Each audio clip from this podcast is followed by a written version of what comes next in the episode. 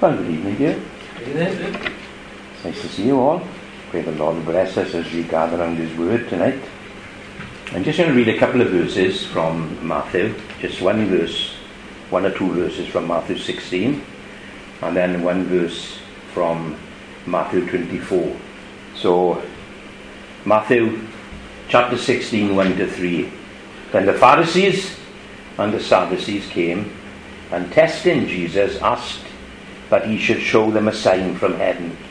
And he answered and said to them, "When it is evening, you say, it will be fair weather, for the sky is red.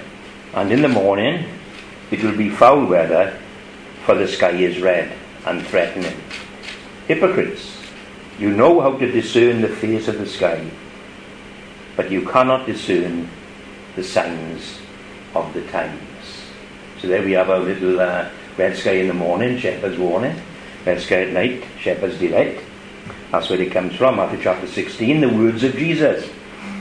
And but it's the last little verse or line that interests us tonight. Hypocrites, you know how to discern the face of the sky, but you cannot discern the signs of the times.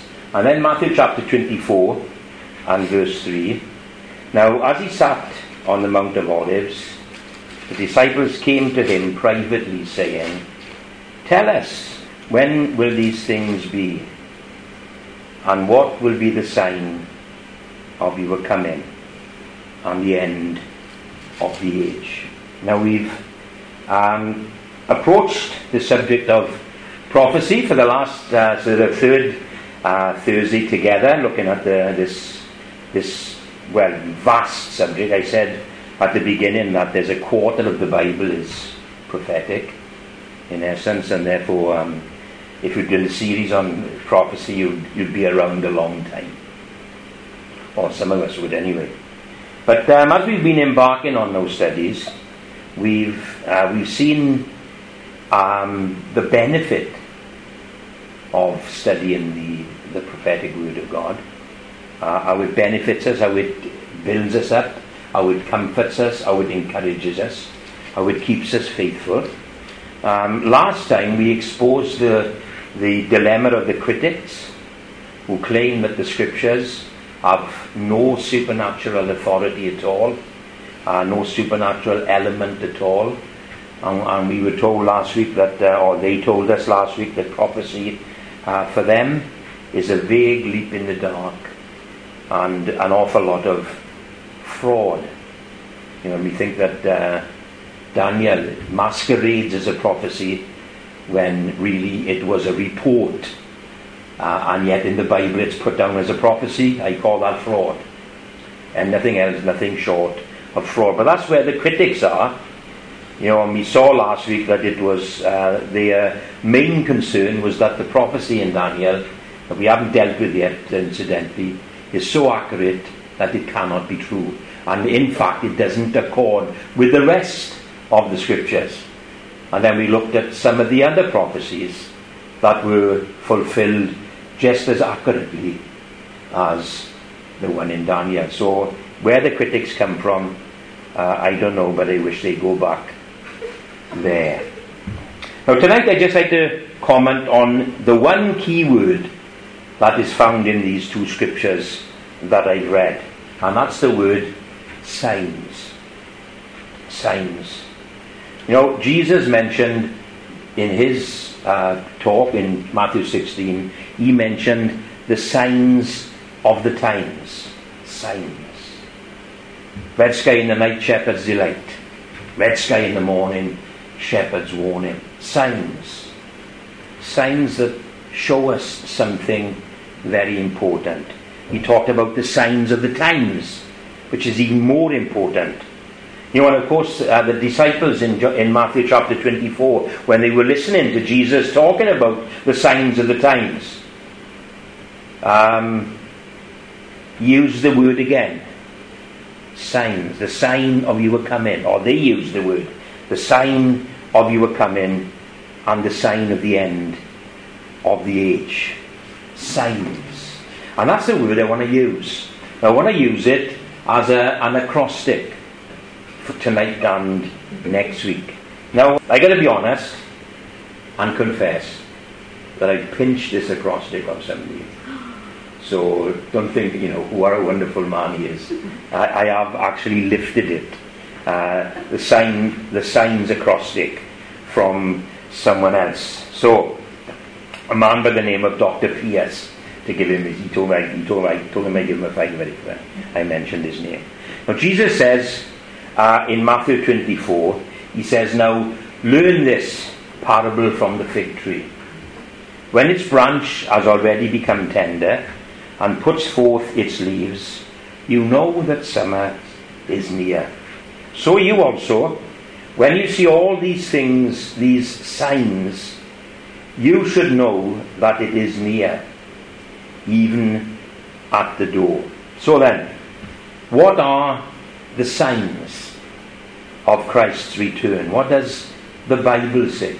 What we're going to do tonight is look at things in general, because as we go forward, we go into more detail with everything that we talk about tonight. Now, S is for science.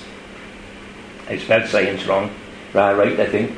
S is for science. And Daniel chapter 12 and verse 4 says this: "But you, Daniel, shut up the words and seal the book until the end, or the time of the end. Many shall run to and fro, and knowledge shall increase." I'll read it again. "But you, Daniel, shut up the words, seal the book, until the time of the end. Many shall run to and fro, and knowledge shall increase." Now, if I was to read the first few verses of Daniel chapter 12, you would see that this is really talking about a time to come as far as we are concerned, let alone Daniel. Daniel was looking almost 3,000 years into the future. Of course, we are looking at not so much time as Daniel, but still it is in the future to us. Things that are going to happen. And as you examine the verse, two things become very apparent. And that is the rise in travel and the rise in knowledge. Travel and knowledge. And Daniel puts these two things that are so familiar to us and yet so, unknown to people like Daniel.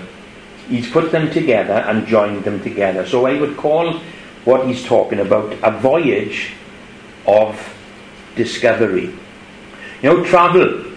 Travel makes the world a much smaller place. And therefore the sharing of knowledge becomes so much easier. I want you to cast your minds back to Genesis chapter 11. When God commented on the Tower of Babel. Remember when they were building this tower to make a name for themselves, to thwart, I suppose, God's judgment, because this was just after the flood, and this was the first time that high buildings had figured in the cities of men. And of course they were getting on with it because the whole world was of one language.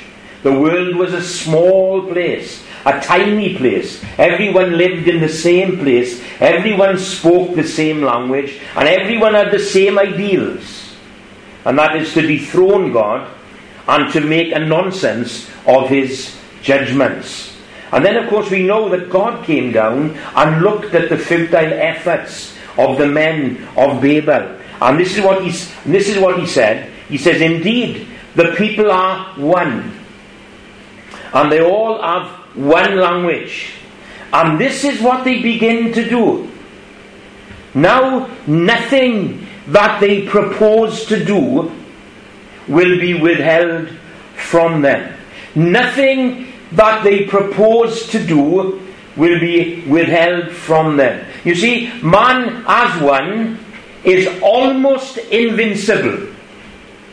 Almost invincible. And therefore God did something really, really catastrophic. He made the world a bigger place. He made the world a bigger place by putting distance between certain tribes that exist on the world. Of course, we know that he confused the languages. And all the languages sort of segregated together, and they went all over the world. Thus the world became a big place now. Not a small place, all in one place, all with one language, all with one ideal. But now it's become a big place, with distance between us. And that was his ideal, that was his plan. And I'm saying tonight that the nations of the world are God's idea. And any attempt to blur the divisions between the nations are not God's idea.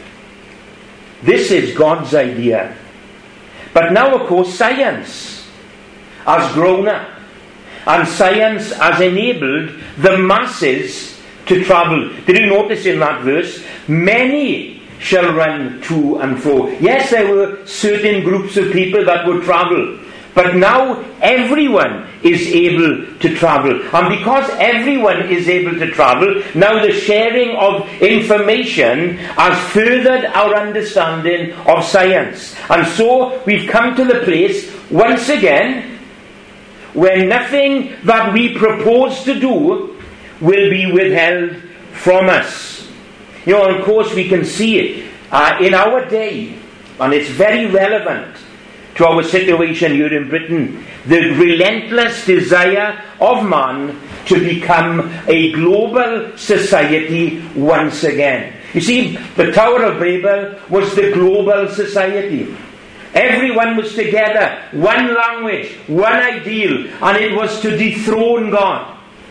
And here we are, 4,000 or 5,000 years later, and it has regressed into a one global village once again.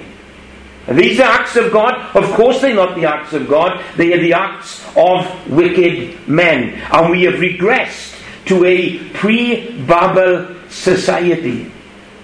That's what's happening in our day today. And it's all because of travel, and it's all because of science, knowledge.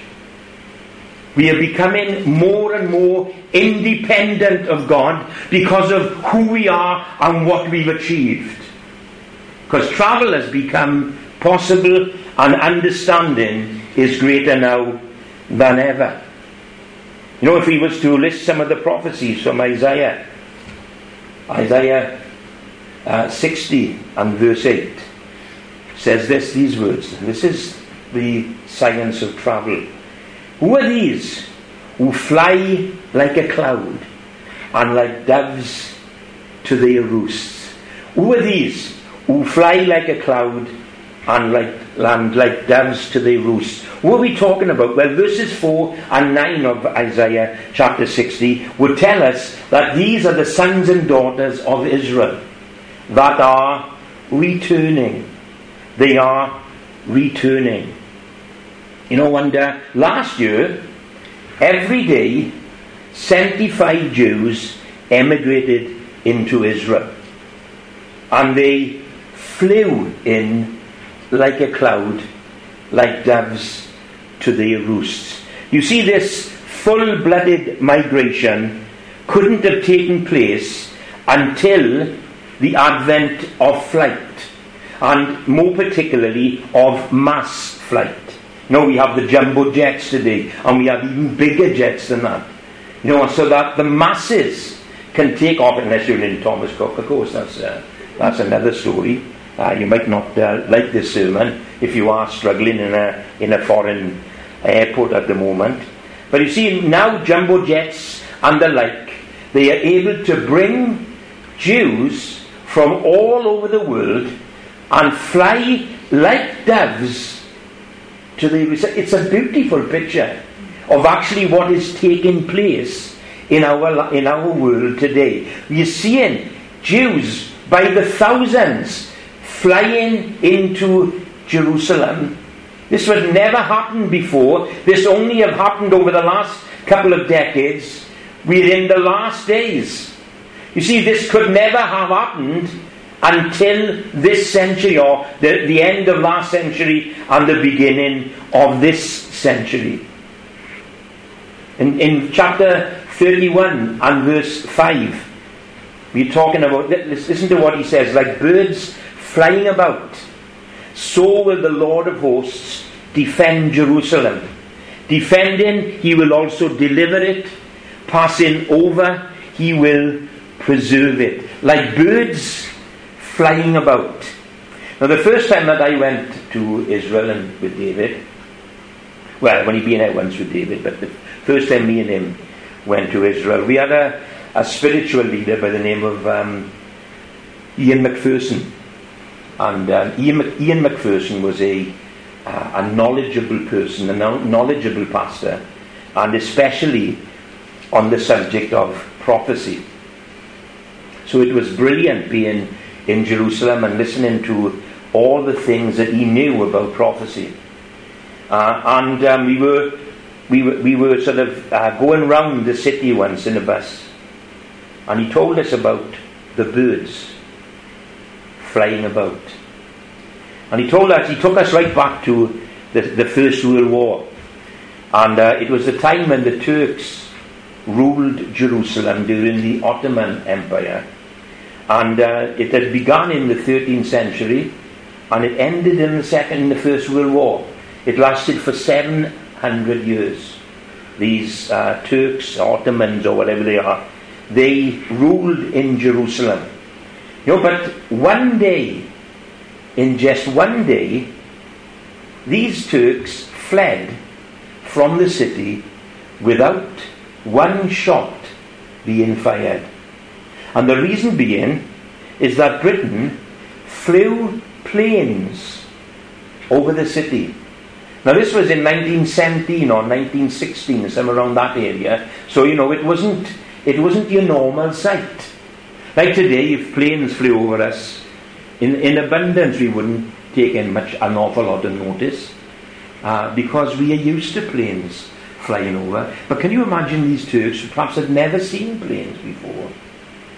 And over the horizon comes these planes, and they flew around like birds all over the city and frightened the Turks so much that they got their stuff, and they left and never went back again. And you know, and he believes, and when you think about it, I believe that is a direct fulfillment of this prophecy. Like birds flying about, so will the Lord of hosts defend Jerusalem. Defending, he will also deliver, passing over, and he will preserve it. You know, and of course, from that moment, we start to see the immigration of Jews coming from all over the world, beginning to make their way back to Israel, back to the place that was their spiritual homeland. You know, Daniel, he's talking here of globalization and of extreme knowledge. That's what we're looking at. Science. The science of flight. The science of knowledge. But Paul tells us something about this sort of lust for such things. In Timothy chapter 3 and verse 7, he says, they will always be learning and never able to come to the truth. They will always be learning but never be able to come to the truth. You know, and I suppose like never before, humanity boasts of its intelligence, of its wisdom, its understanding, its science. You know, when we look at what we've achieved as a human race, we can make and run supercomputers. You know, we can plot routes to the furthest flung planets and send spaceships way out, millions of miles away, and find the place that they were looking for. You know, we can even land men on the moon. What an amazing human race we are. What achievements we've made in this scientific age that we belong to. Isn't this an amazing fulfillment of this prophecy But they will know more and more, and they will travel more and more. But when we look at humanity, we will find that we are as baffled with life on this planet now as we have ever been in history. The problems that humanity face today are more insurmountable than they have ever been, because no one has the answer. You see, peace evades us. Goodwill escapes us. Unity eludes us. Poverty is today's stigma. Loneliness is rife. Suicide is rampant. And violence is endemic. That's the land that we belong to. That's the globe that we live on. Yes, we can fly billions of miles out of space. Yes, we can see the tiniest thing in a drop of water. Yes, we can do so many things, but we can't control this body of sin. We are still unable to find the answer, the deepest answer, the pressing answer to man's problems. You know, and of course, since two fateful days in August 1945, the world has lived in fear of the ultimate scientific achievement. And here we have it, the atom bomb. This is the ultimate scientific invention. And it's in our day. It's in our day. This is where Daniel was taking us all those thousands of years ago. There's coming a time when you will do something or make something that can destroy you. No, and it's strange and yet very true that for every scientific leap that we make that enhances life on this planet, we make an even greater leap that jeopardizes it. You know, and isn't it strange as well that the substance used is called uranium? This is the big thing. You know, we hear them talking of Iran enriching uranium. Why uranium? Why uranium? And I gotta be honest, I don't understand what I'm going to tell you now.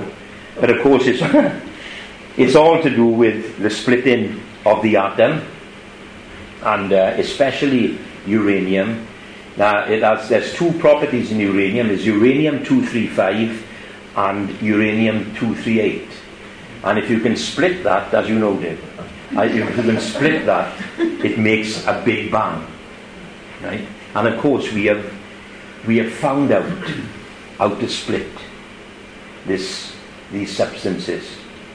And this is what a man by the name of M.H. Klaproff, thank goodness he's German, and this is what he says. A German scientist in 1789 gave this substance that they had found the name uranium in honour of the recently discovered planet called Uranus.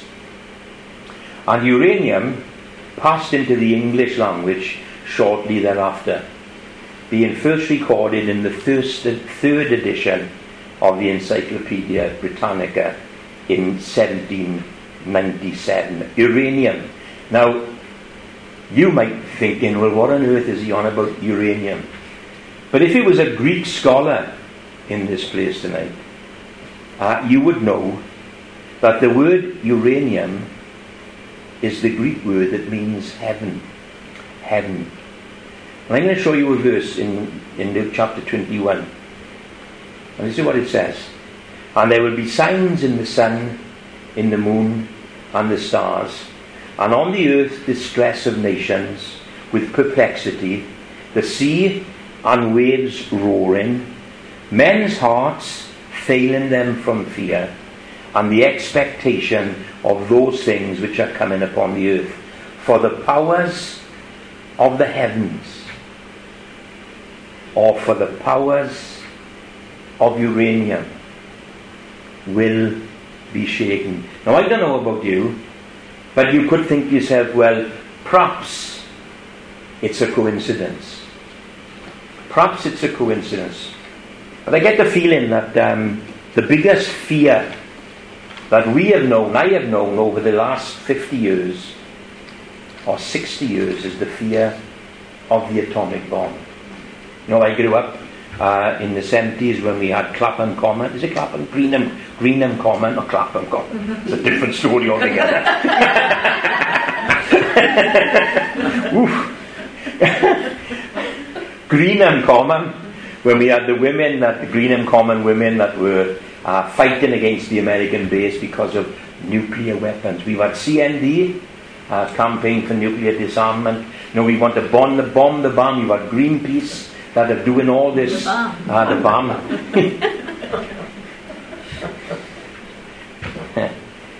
There you are.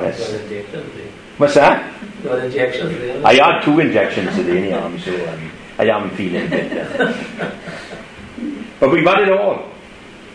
You know, it's the Cold War, of course, came and went. We had the missile crisis in Cuba way back there in the 60s, and so many things, and they've all revolved around this one thing: uranium. And okay, perhaps it might be a coincidence, but as you will see as we go through this study tonight, there's an awful lot of coincidences. There's an awful lot of things, you know, and God is showing us some amazing things. So we have travel, we have knowledge, we have science, we have nuclear fission. Is it fission? Fission. Nuclear fission. And of course, we have our old friend evolution. That is the what we are again experiencing over the last 150 or so years, that we have this drive to dethrone God. That's all it is a drive to dethrone God and to make him a non-entity, to make his position untenable and his reputation intact. As we go, why do we need God if we started like that and made our way up to where we are today? You know, this the lie, I would say, that has undermined the authority of the scriptures, turn people away from the Lord. The lie that has no basis of truth or evidential foundation whatsoever. Man in his sin has chosen to turn his back on the truth and the obvious and positive evidence for the Creator, and chosen to believe anything that will satisfy his desire to dethrone that same Creator. Paul puts it like this: for the wrath of God is revealed from heaven against all ungodliness and unrighteousness of men who suppress the truth in unrighteousness, because what may be known of God is manifest in them, for God has shown it to them. For since the creation of the world, his invisible attributes are clearly seen, being understood by the things that are made, even his eternal power and Godhead, so they are without excuse. Because although they knew God, they did not glorify him as God, nor were thankful, but became futile in their own thoughts, and their foolish hearts were darkened. Professing to be wise, they became fools, and changed the glory of the incorruptible God into an image made like a corruptible man, and birds and four-footed animals and creeping things. We've done that in many moments. Man's desire to dethrone God. You know, last Friday morning, Richard Dawkins took to the airwaves to refute what we had talked about here last Thursday night. Isn't it so? Yeah. It was as if he had come in. He must have been behind the door over there, behind Sandra. Listened to every word I said. Went home and wrote a book refuting everything that I said. It was uncanny. I only caught the last part of it, but it was. And the thing is, he refuted everything I said last week without one shred of evidence. One shred of evidence. And at the beginning of his little talk, or in the middle of his little talk, he said that he was brought up in a Christian home, and at the age of 15, he realized that Christianity had no evidence to support it.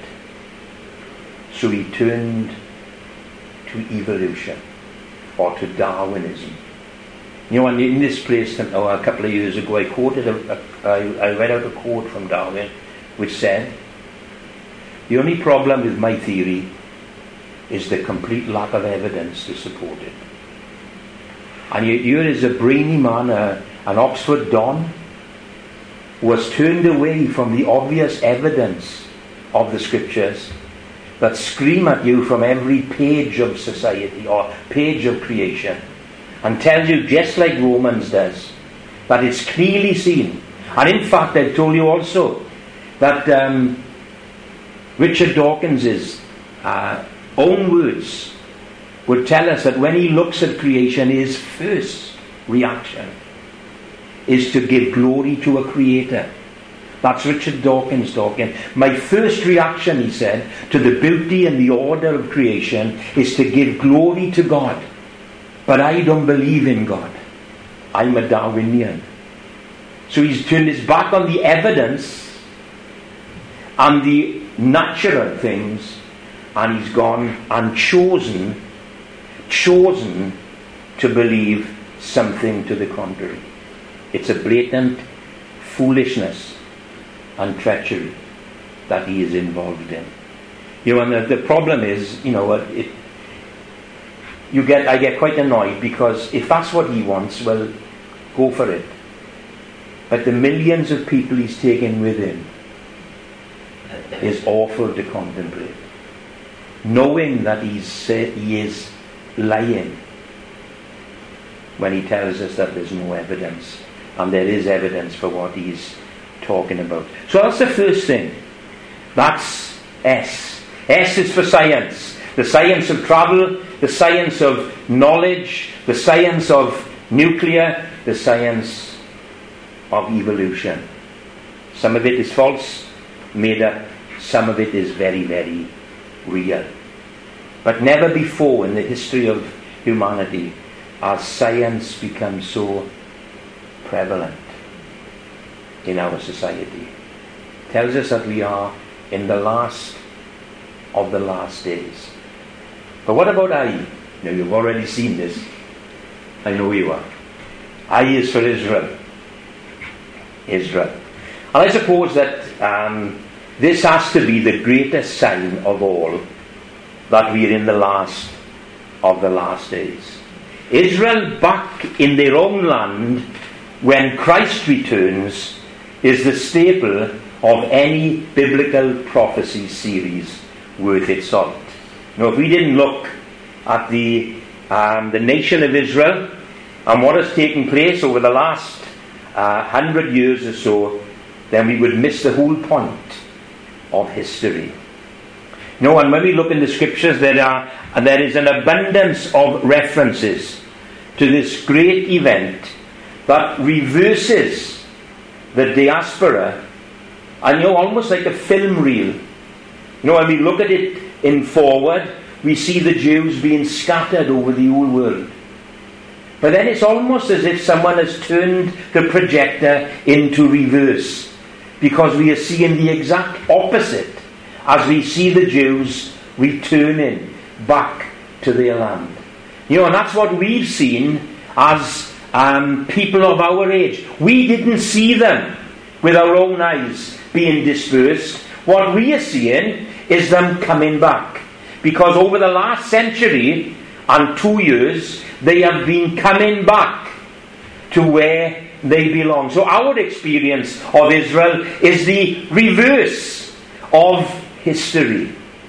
They are coming back. This is what Jeremiah says in chapter 13. "Hear the word of the Lord, O nations, and declare it in the isles afar off, and say, He who scattered Israel will gather him and keep him as a shepherd does his flock."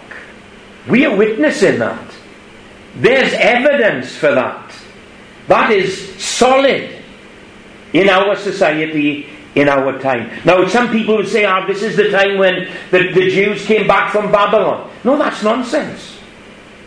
That's absolute nonsense.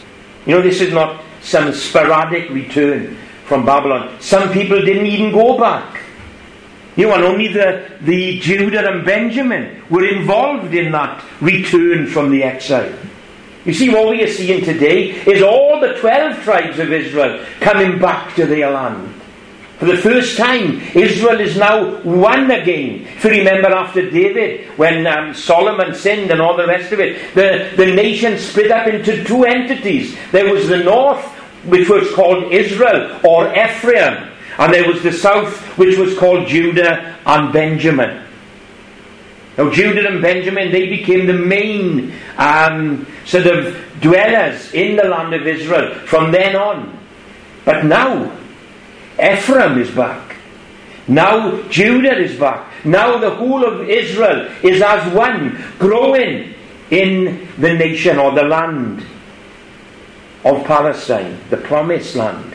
You see, this is all about full-blown uprooting of Jewish communities dedicated to the populating of the promised land. You know, as we go through in our studies, we will see that God told the likes of Isaiah, Jeremiah, Ezekiel, Amos, Hosea, that all the 12 tribes would return to their own homeland. Now we're going to go to Hosea and see this promise in all its accurate detail. I'd like you to turn to Hosea, and I'm going to read the first chapter. You know, and it's absolutely incredible. You know, the story up until a couple of weeks ago, for me, was an amazing story of the faithfulness of God in the rejection of the people going away. But what I'm seeing now in this chapter is absolutely incredible. Listen to what it says. And the word of the Lord that came to Uzziah, the son of Beeri, in the days of Uzziah, Jotham, Ahaz and Hezekiah, kings of Judah, and in the days of Jeroboam, the son of Joash, king of Israel. I want you to notice straight away that Uzziah is placing his prophecy not in the south with Judah, not in the north with Israel or Ephraim, but both. And this is what he says. When the Lord began to speak by Hosea, the Lord said to Hosea, "Go, take yourself a wife of harlotry, and children of harlotry, for the land has committed great harlotry by departing from the Lord." So he went and took Gomer, the daughter of Diblaim, and she conceived and bore him a son. And then the Lord said to him, "Call his name Jezreel, for in a little while I will avenge the bloodshed of Jezreel on the house of Jehu, and bring an end to the kingdom of the house of Israel. It shall come to pass in that day that I will break the bow of Israel in the valley of Jezreel." Now that's the north, that's Ephraim, that's the 10 tribes. And she conceived again and bore a daughter. And God said to him, "Call her name Lo-Ruhamah, for I will no longer have mercy on the house of Israel, but I will utterly take them away. Yet I will have mercy on the house of Judah, will save them by the Lord their God, and will not save them by a bow, nor by sword or battle, by horses or horsemen." Now when she had weaned Lo-Ruhamah, she conceived and bore a son. And God said, "Call his name Lo-Ami, for you are not my people, and I will not be your God. Yet the number of the children of Israel shall be as the sand of the sea, which cannot be measured nor numbered. And it shall come to pass, in the place where it was said to them, 'You are not my people,' there it will be said to them, 'You are the sons of the living God.' The children of Judah and the children of Israel shall be gathered together and appoint for themselves one head, and they shall come up out of the land, for great will be the day of Jezreel." Now then, the number of the children of Israel shall be as the sand of the sea, which cannot be measured or numbered. And it shall come to pass in the place where it was said to them, "You are not my people." There it will be said to them, "You are sons of the living God." Where was it said? It was said in the land of Israel. This is where God cursed his people to a lifetime or an expanse of time that they would be estranged from him. It was from there he sent them away. Not his people. Not his people. You know, and for 2,500 years they travelled the globe without the homeland.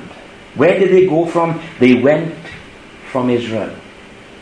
And then he says, "In the place where I said to you, 'You are not my people,' I will say to you again, 'You are my people.'" You see, the only way that that prophecy can be fulfilled is if Israel and Judah return to the land of Israel. And today they are still estranged from God. But one part of that prophecy has already been fulfilled. They are there. They are in the land. Now there's coming a time, which says Paul in Romans, that all of Israel will be saved. That they will turn to him. Commentators would say it will be the day when he lands on the Mount of Olives and splits the thing apart and destroys the enemy of Israel. They will turn and they will receive the Messiah. But they have to be in the land before any of that can happen. Well, let me tell you, they're in the land. They're there. They are there now, and they are growing by the day. And they are taking over that land. And they are making it fruitful and prosperous. And they are making a place where Christ can return. Then it goes on. Then the children of Judah and the children of Israel. Now, unless you know that Judah and Israel are two separate entities in the nation of Israel, that won't make any sense. You would think, well, he's saying the same thing twice. He's not. Judah are the two tribes, Benjamin and Judah in the south. Israel, Ephraim, is those 10 northern tribes. And God is saying, then the children of Israel and the children of Judah will be gathered together. And they will appoint for themselves one head. And that head will be Jesus Christ. He will be the one that they will turn to on that great day when all Israel will come to realize. And you know that it will be pierced wounds that will cause them to understand who he is. They will see the one who was pierced, and they will mourn after him, and they will lament the fact that they have rejected him, and they will turn to him in repentance. But first of all, they have to be in the land.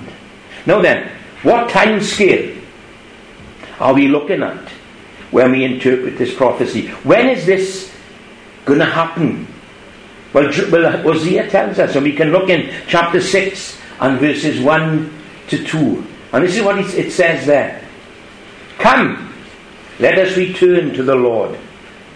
For he has torn us, but he will heal us. He has stricken, but he will bind us up. After 2 days, he will revive us. And on the 3rd day, he will raise us up, that we may live in his sight."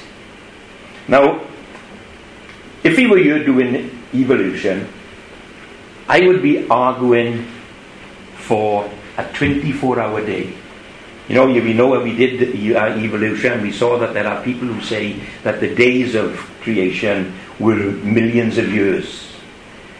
And I would say no, they are 24-hour days. And there is no reason to believe any other than they are 24-hour days. But now we're in Hosea, and we have 2 days. And it is so obvious that these 2 days are not 24-hour days. These are prophetic days. You know, and the, as I said to you before, there are so many different styles of literature. In Genesis, it's narrative. In Hosea, it's prophetic. So we have to look at these days as prophetic days and see what did Peter say? In the eyes of the Lord, a day is as 1,000 years, and 1,000 years as a day. And so when we look at these two days that we find here, then it's quite obvious that they are not normal days, but they are prophetic days, and we would consider them to be 1,000 years. So if there are 2 days, then that's 2,000 years. And if you notice in the verse, it says, on the third day, Israel will be gathered, which means that it is any time during the third millennium that Israel will come back into the land. 2,000 full years have gone, and now we're halfway through the third millennium from these prophecies. Now, considering that Hosea was written in 700 BC, and he was writing concerning events that took place in 500 BC, and I'm just using sort of general dates. I don't want us to get into the detail of it quite yet. I don't want us to be bogged down in the minute detail. But if we consider the prophecy of Hosea to be 700 BC, and what he was talking about, the Babylon coming in and destroying Israel and things like that, happened in 500 BC, then you would mean that at the moment we are 2,500 years away from this event. 2,500 years. 2 days, 2,000 years. And sometime during the third day, 500 years. We are in the third millennia since Babylon. That's where we are right now. Now, what has happened in our lifetime? I'm looking out, and I think Terry is the oldest here, at 79 or 78. It's 78. So you can go back all the way to 1940. Now, what has happened in our lifetime, or just before our lifetime? Well, first of all, we're going to go back to 1917. Now, in 1917, of course, which was in the middle of the First World War, Britain, through the voice of Balfour, Lord Balfour, proclaimed that Israel, Palestine, would become the new state of Israel. Britain had a mandate. They were in charge because the Turks had gone. Britain were given the mandate to look after and to run the state of Palestine, and of course they didn't want it, really. They didn't want to be there. And you know, the nations got together and decided that Israel, because of the persecution that they were suffering, should have their own homeland. And they decided on Israel, on Palestine, and they said that this would happen in 1917. Now, if you was to get a newspaper of that day, on the top of the newspaper would be 1917. On the other side of the paper there would be another date, 1335. And this is the Mohammedan calendar, 1335. Now, Daniel chapter 12 and verse 12, talking about Israel's dispersion, said these words: "Blessed is he who waits and comes to the 1,335 days," which of course is a prophetic day, so we'll call it a year. 1,335 days. Coincidence? Is it a coincidence? Well, it is another coincidence. There seems to be too many coincidences in this study that we do. In 1917, which is 1335, the Balfour Declaration was made, making way for Israel to return to their own land. Now, 30 years before this, which was 1880, a man by the name of Dr. Grattan Guinness from Ireland, he was a theologian, he was a missionary. I think he had some kind of sideline over there. Or perhaps his family did anyway. But this is what he said. He used to write a magazine called Light for the Last Days. It's still going today. There's another man by the name of Stuart Pierce is writing it at this present moment. But this is what he wrote in 1880. He said that there can be no question that those who live to see the year 1917 will have reached one of the most important of these terminal years. Now, how did he know that it would be 1917? It was 30 years before. How did he know? Well, because the scriptures told him. Because of that date there. You see, that date started with Mohammed. And exactly in 1335, as far as Mohammed was concerned, was 1917 as far as we are concerned. And this man wrote a book about the Balfour Declaration before Balfour ever thought that he would become what he became. I find that incredible. Coincidence? Yes, you could say it's a coincidence, but I think it's absolutely incredible. And then, of course, we can whiz forward. We can, passing 1948 for the moment, because 1948, of course, was the time when the Jews actually went back to Israel and Israel became a state. I haven't got that down today because I'm more interested in 1967. Now, I'm around now. I'm working on the pop in Pandy, delivering cock pop all over South Wales, hearing the news and realizing that Israel was under attack from three fronts, from Judah, from Jordan, from Syria, and from Egypt. What a hope Israel had. They were all in chapel. It was Yom Kippur. No one was doing anything. They were on their greatest day of rest and non-achievement. And that's the day the enemy decided that they would break in and destroy Israel. But what the enemy would do in was fulfilling prophecy.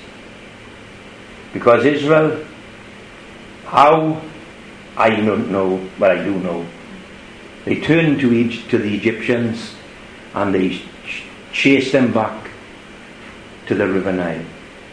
And they decided that they would stop. Otherwise they could have just routed Egypt and annexed it. They chased the Jordanians back over the Jordan, and they chased the Syrians back over the Golanites. Three fronts of one nation, and they just looked at them and they fled. But what is more important, that week saw the Jews for the first time in history going back into Jerusalem.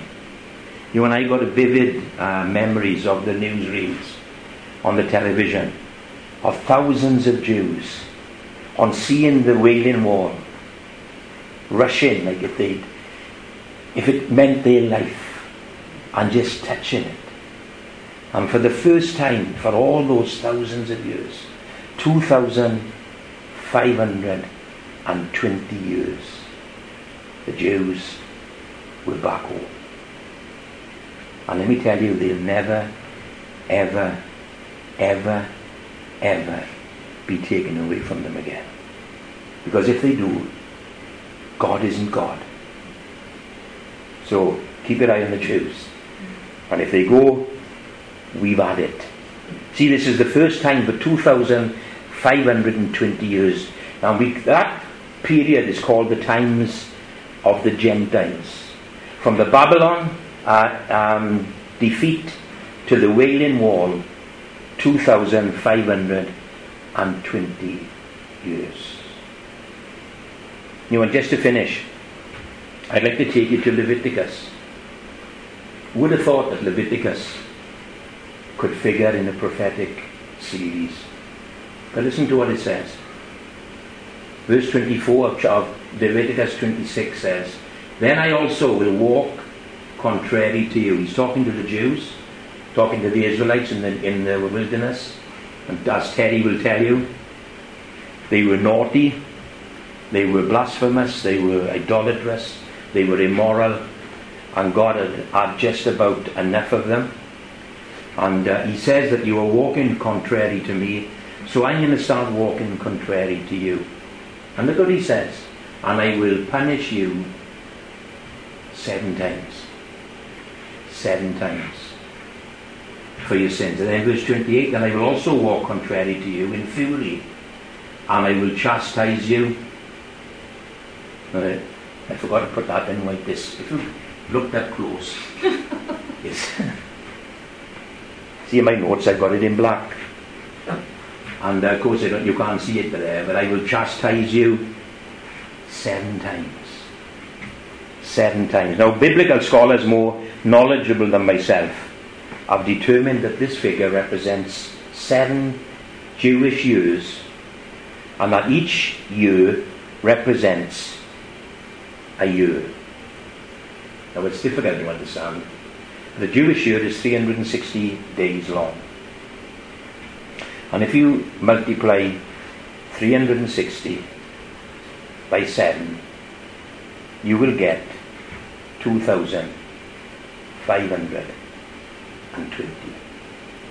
2,000. And that's the length of time between Babylon and the Wailing Wall. Coincidence? Coincidence? I'm asking you, is it a coincidence? Possibly. But these coincidences seem to be cropping up more and more as we go along. You see, but what is clear and concise is that Israel is back in the land after its long dispersion, and now Israel commands Jerusalem for the first time since Nebuchadnezzar. You know, they didn't even command Jerusalem in the times of Jesus. Yes, they were back in the land, but the Romans were in charge. Just before that, they were back in the land, but the Greeks were in charge. Before that, they were back in the land, but the Persians were in charge. Before that, they weren't even in the land, and the Babylonians were in charge. Now then, for those of you that know your Bibles, you will obviously, when I say that, you will begin to think of the big statue. The statue with the head of gold, which was Nebuchadnezzar, which was the Babylonians. The torso of silver, perhaps, I can't remember, which had the 2 arms, the Medes and the Persians. Then you had the trunk of Greece, and then you had the legs of Rome. The 2 Romes, there's 2 Romes, there's an east and a west. And there, that statue was history in metal. And it was right up to the time that we are in today. And of course, we are in the toes time. There were 10 toes. And now we are experiencing the revival of the Roman Empire, annexed to the Greek, annexed to the Persian, annexed to the Babylonians. And that's the confederation that will fight against Israel in the last times. All the ones that have ruled Israel will get together and try and get back there. But what they don't know is that there's a stone being cut out in a mountain without hands. And when that stone rolls down, it will destroy every man-made empire that has ever been, and it will set up the kingdom of our Christ. That's what we are in. That's the part that we are in. That's the part that we are in. And that's one of the reasons why I'm a Brexiteer. Because I don't want that stone to roll over Britain. And that's another story. So, for the first time since Nebuchadnezzar, Israel is in the land. And we can be confident then that we're in the last of the last days. I think we can. Next time, we're going to look at not NGS, but GNS. So what are they going to bring up for us to think about next week? See if you can guess what N is, what G is, and what S is. It'll be very interesting. Thank you very much.